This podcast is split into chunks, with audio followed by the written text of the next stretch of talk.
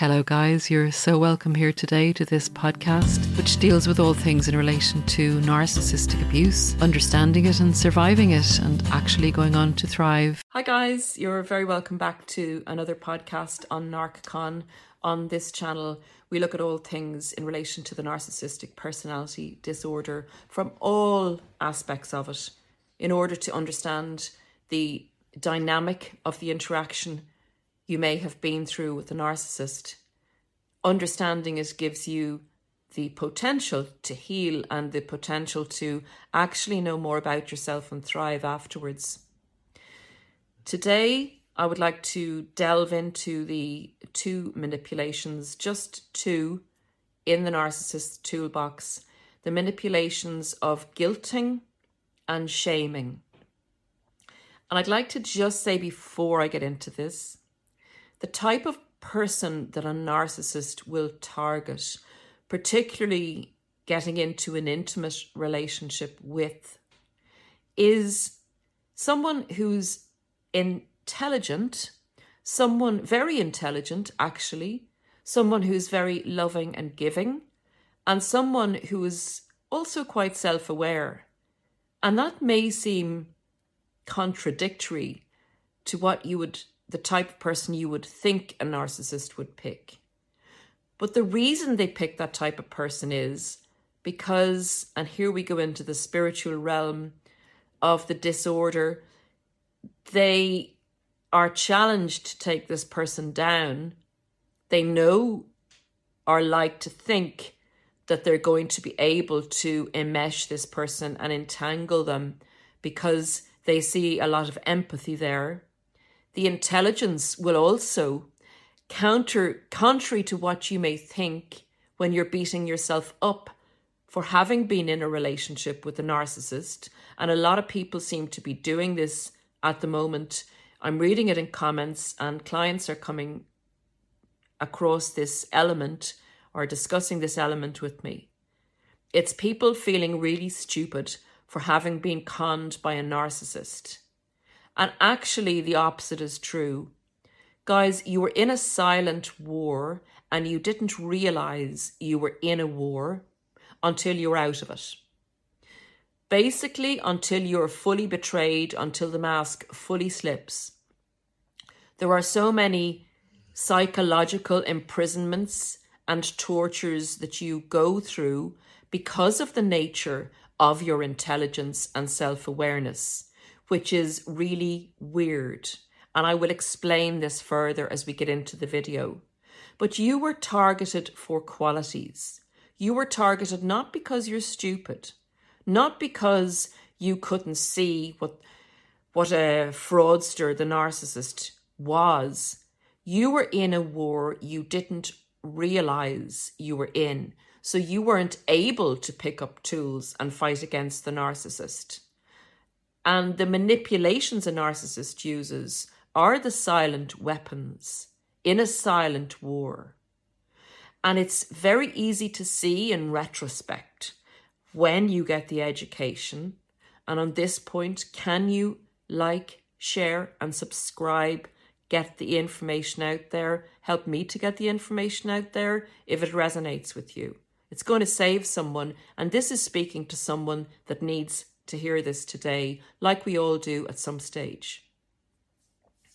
With that said, the narcissist has picked you for a reason, and you went through this torturous, arduous, dangerous journey for a reason, or may still be going through it. The reason for your own personal experience will be revealed to you on the healing journey. But the reason the narcissist picked you and picked someone intelligent was because if they can take you down, then, and you are this quality person and you are this intelligent person, then that ups their opinion of themselves. So for them, it's no challenge to take someone down who is totally vulnerable and, and doesn't doesn't have an intelligence level or even is disadvantaged because that's just easy. it's much more sadistically pleasurable for them to encounter an enemy that's worthy of the challenge that they're going to put in to slowly destruct and pull a person apart. Then they go away feeling very, very empowered. So, let's get into the manipulations that they use. We know that they have a full toolbox of manipulations. They can pick a few out, and as I always say, they customize the particular manipulations that will work best on the target of the moment. So, how does guilting work and how does shaming work as part of this? Initially, in the love bombing stage, and love bombing goes on in the workplace and in a familial setting and with friends as well. It's just more pertinent or easier to explain or see in the intimate relationship. But it is referable to all other circumstances in life when you're dealing with a narcissist. So, the narcissist has fully validated you in a love bomb stage and has basically broken down any barriers or boundaries you may have because they sing to your heart and the experience is exquisite because they bring out in you what they know is in you that you may not even be so sure of. They bring you to your 100% potential. They show you, mirror back to you who you are, and you like it. They mirror back your qualities. They mirror back the excellence of your potential. So you have this exquisite experience and you're fully invested because they also share their past experience with you. And it seems very intimate. And it is very intimate because you're falling in love with the parts of yourself that haven't actually maybe individualized or actualized yet in your life. You're falling in love with yourself and you trust yourself, but you put that over as being the narcissist that you're falling in love with, and that's the trick. That's the trick, and that's the con they run on you because their love isn't in existence. They don't, they're not able to love, they don't have that empathy. Their extraction of your supply is their idea of falling in love with you. So they build in you this trust and confidence and set you up for the guilting and the shaming because this is the person that you believe has your best interests at heart. The person that you were always looking for, the the one, as they say, as we say in modern times. I found the one. This is it, we say to our friends and family. You know, I've never been as happy. So, taking it from there, how does the guilting work? Because you trust that the narcissist has your best interests at heart, if they're then to give you a critique, you fully take on the critique because you think this person loves me, this person is my soulmate, this person wants the best for me, and they're able to give me constructive criticism. I must take this on board.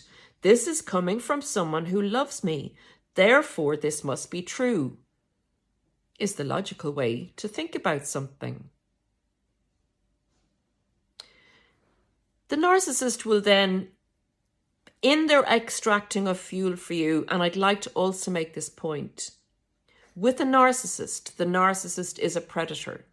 The narcissist sucks supply from you, and as they become your source of validation, you are not given the time or able to self regulate or self validate because you've given over that side of things unknowingly, subtly, and silently.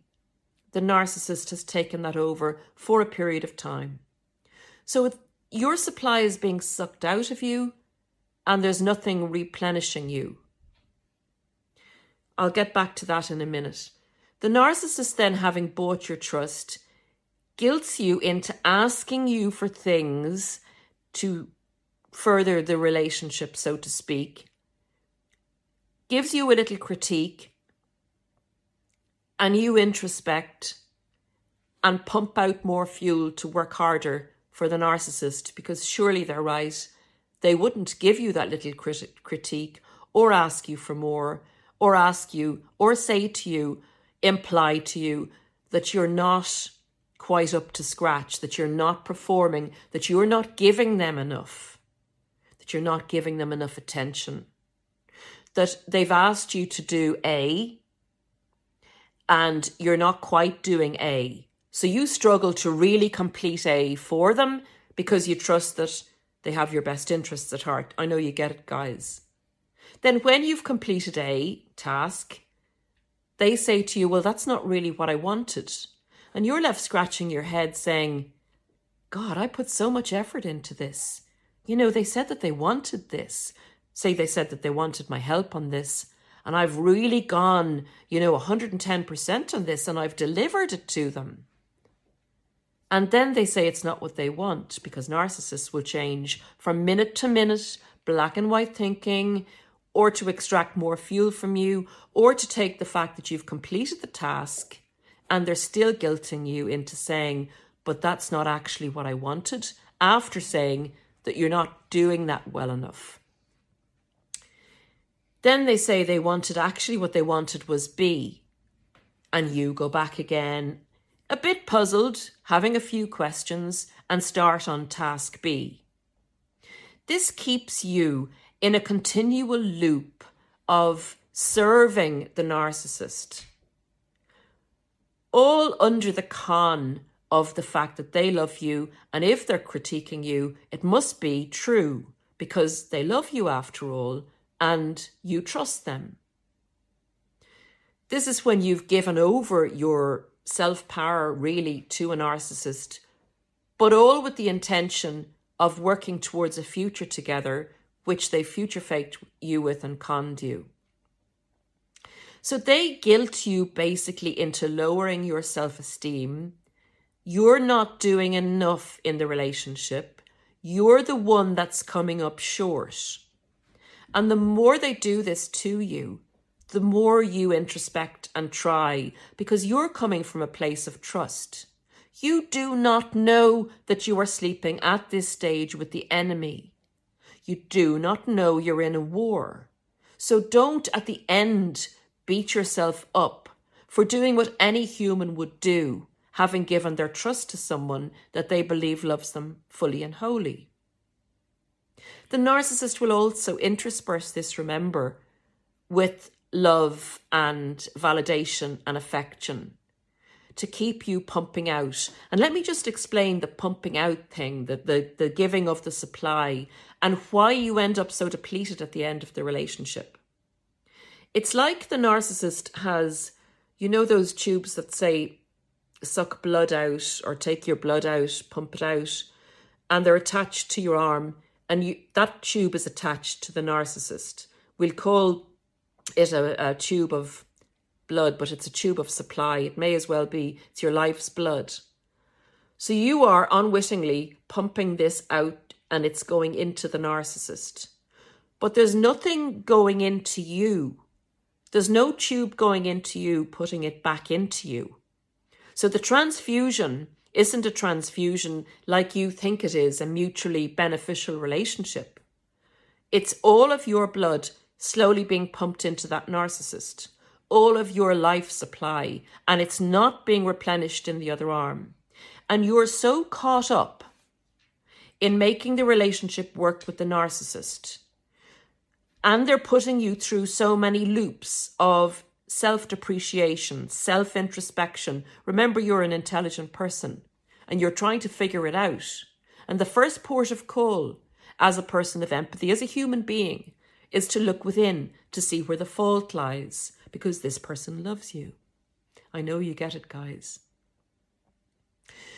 You end up giving your all to this narcissistic person because they're in a state of loving you, they're in a state of asking for your help, but taking your supply under the guise of asking you for your help.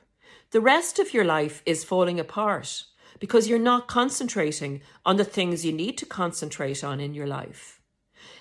And then you're having mini disasters in other areas of your life, like family or work or an accident because you're not concentrating.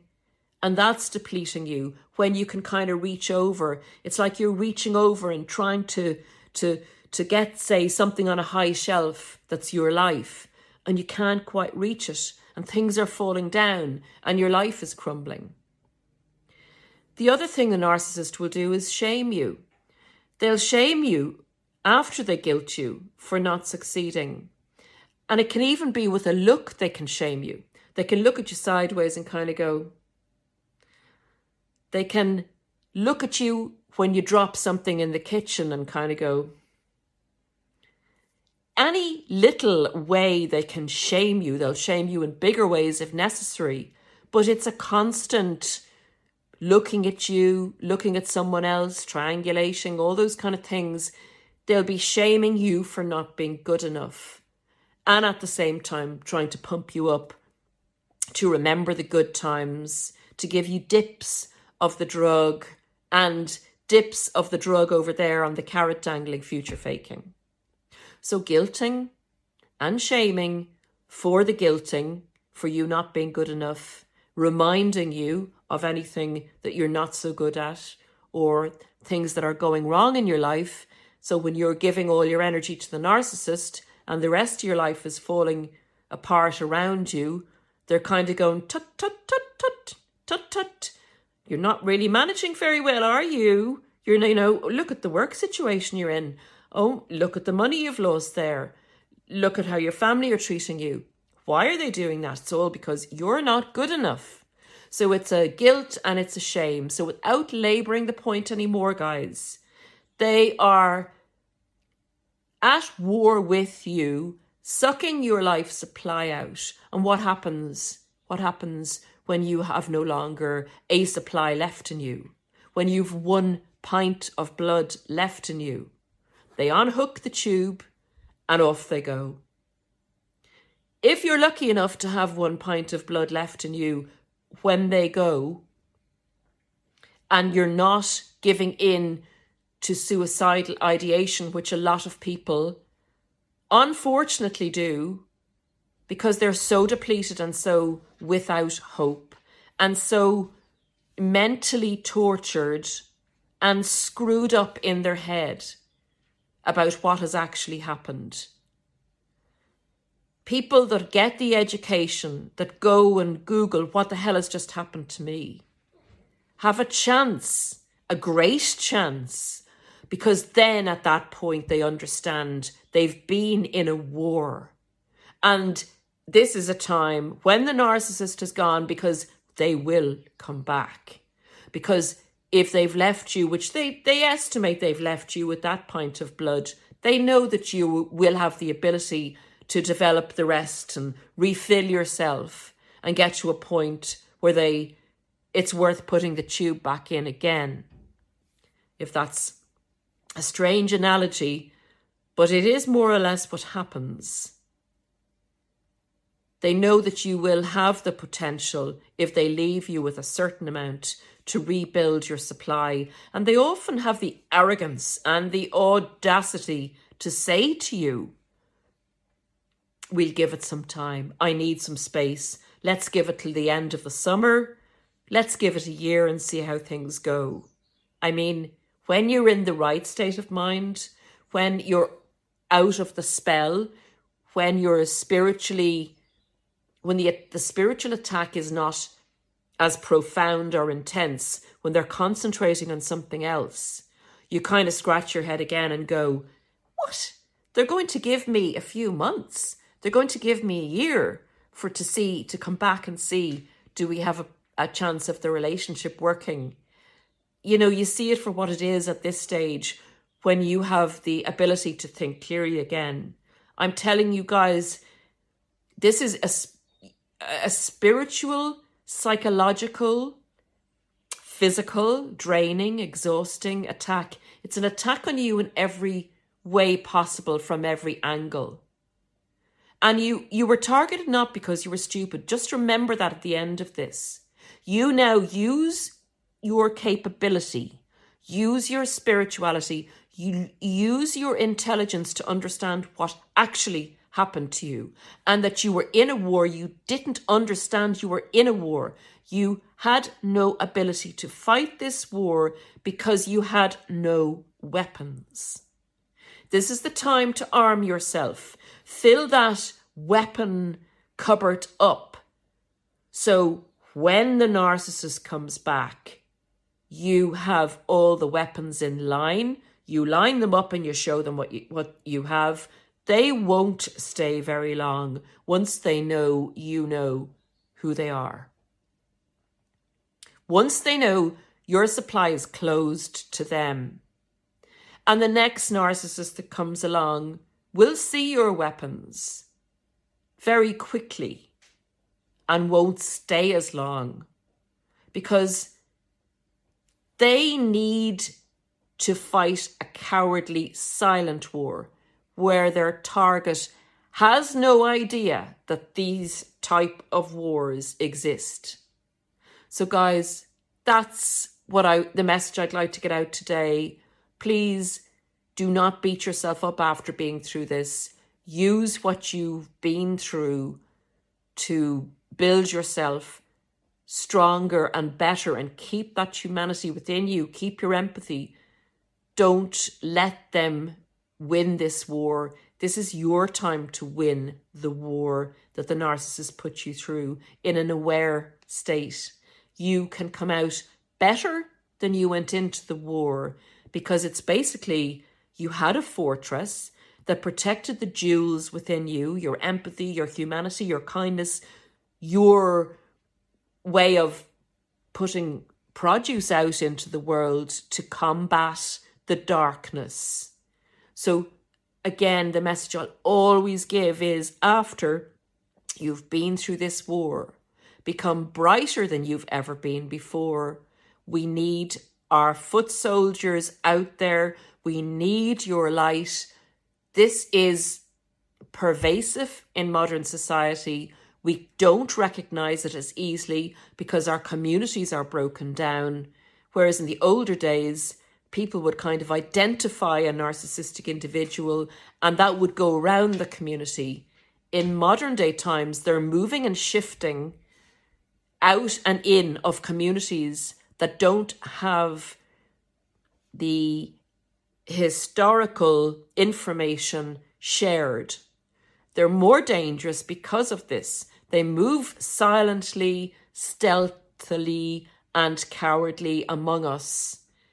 We must, must band together, become an army, and shine brighter than we have ever shone before.